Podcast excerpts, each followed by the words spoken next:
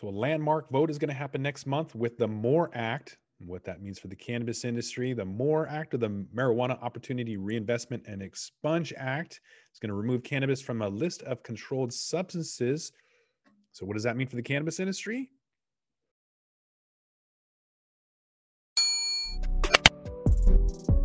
Welcome back to the Talking Hedge. I'm Josh Kincaid, capital markets analyst and host of your cannabis business podcast.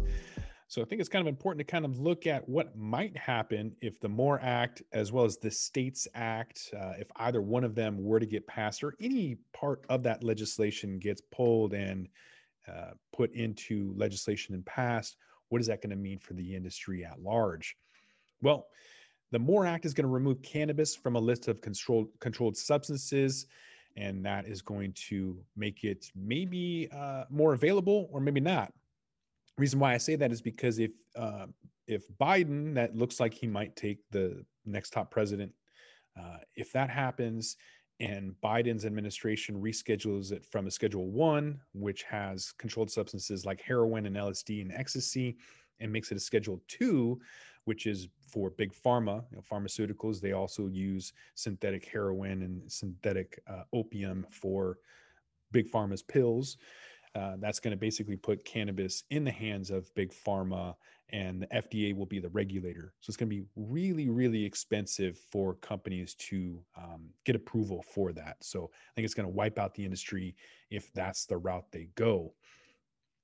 Um, if not, and they just completely legalize it and take the MORE Act as face value, uh, then what's going to happen is there's going to be more than just decriminalized cannabis. So we're going to see that um, it's going to expunge convictions and um, eliminate a lot of the sentencing and, and hearings that were going to happen for cannabis related offenses. And so what's going to happen is uh, with the MORE Act, you're going to have uh, cannabis is going to be um, replacing marijuana in the statutory references. You'll see the Bureau of Labor Statistics regularly publishing demographic data on cannabis employers and business owners. You'll see money allocated to trust funds to help support communities impacted by the war on drugs. I think uh, California is already starting to move uh, towards something similar to that. You'll see a 5% tax on cannabis products imposed and required revenues to deposit into the above trust to help those communities impacted by the war on drugs. The SBA loans will be available for cannabis businesses. Uh, the denial of federal public benefits to a person due to related cannabis uh, will be prohibited, and denial of benefits under the um, protections under immigration law based on cannabis will also be prohibited. So, what does it mean for the cannabis industry? So it's going to signal that the industry is growing and uh, the momentum is there. More states are going to legalize adult use. They'll be continuing to do so regardless of whether the MORE Act passes. There's a lot of opportunity opening up in the market, and those outside of the industry are more eager to enter. So as the market continues to become larger and more competitive, more important than ever to keep track of what industry trends and data. So whether or not the, the MORE Act passes, it has implications for various parts of the cannabis industry and how to build effective strategies. So if it does pass, investors and the industry need to be aware of trends associated with investing and mergers and acquisitions. So if the act doesn't pass, members of the cannabis industry or those interested in joining it should be focused on identifying the right market to enter, which brands and products are doing well in the spaces depending on the market, and keeping track of further efforts of cannabis legalization.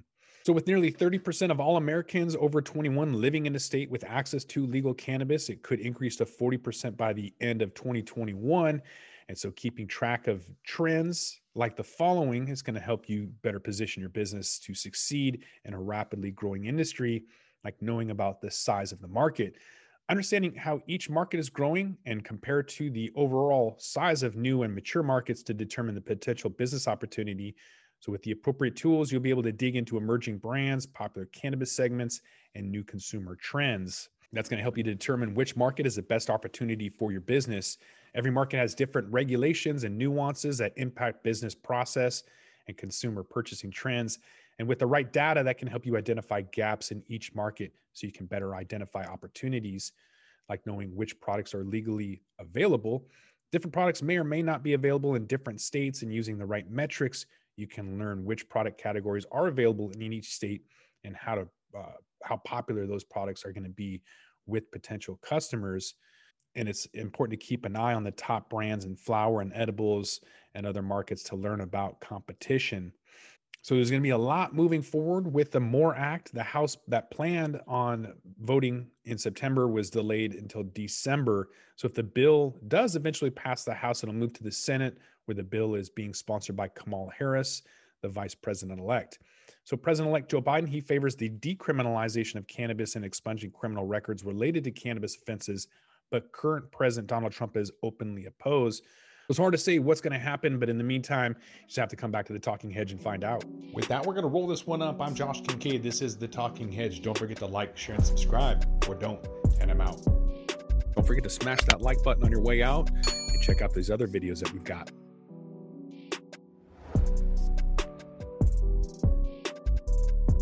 Thanks for listening to today's show. To check out more great cannabis podcasts, go to podconnects.com. Here's a preview of one of our other shows. Hey there, this is Cheryl Murray Powell Esquire, and I'm the host of the Terps in the City podcast.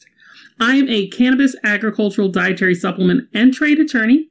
I'm also a hemp farmer, and I've been recently named to the list of High Times Magazine's top 100 influencers in cannabis. I'm inviting you to follow me along my journey as I move back to New York to support the adult use market there. You're going to get a chance to listen to conversations with some of my friends along the way. I look forward to seeing you at Terps in the City.